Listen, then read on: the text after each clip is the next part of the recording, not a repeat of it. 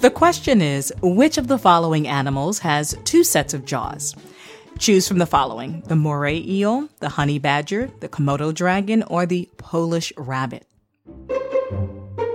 Did you get it yet? It's moray eel. Living mostly in warm saltwater environments, the moray eel is an apex predator, best known for its two sets of jaws. The pharyngeal jaws are located in the eel's throat.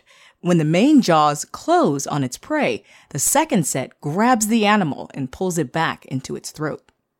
Murray, the only kind of eel I know, sadly, is the one I've enjoyed on my plate, which, by the way, is very delicious. Tell us more about the moray eel.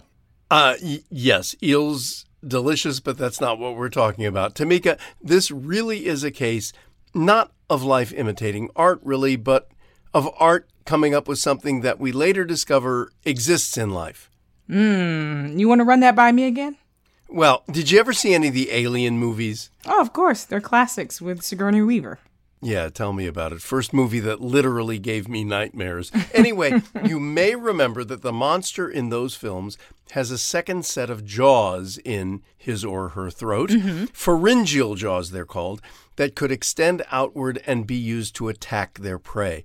Now, some fish have these jaws, and scientists have known about them, but they're not weaponized. Hmm. Fish use them to adapt to their diet, to, to help digest shellfish, for example. So, what's up with the moray eel? Well, only about a dozen years ago, long after Alien, two scientists at the University of California, Davis, Rita Mehta and Peter Wainwright, mm-hmm. used high speed cameras and x rays, and they discovered that the moray eel uses its pharyngeal jaws to mm-hmm. attack and pull its prey into its digestive system. The outer jaws oh. grab them, and the inner jaws reach out and pull them in. Ooh, that sounds spooky. If you're a cuttlefish or a squid, it is. We've got a link to a video that features Dr. Mehta explaining her discovery. Most fish expand their mouths to create suction and pull their prey in.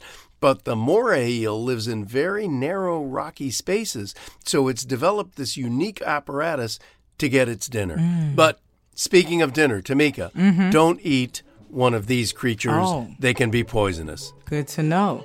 Well, Murray, Mother Nature sure is something. She sure is. Well, thanks for that, Murray. That's it for now. I'm Tamika Smith. And I'm Murray Horwitz. We're Ask QOTD on Twitter and Facebook, or subscribe to us on Apple Podcasts or on our website, askqotd.com. Come back tomorrow and ask your smart speaker what's the question of the day.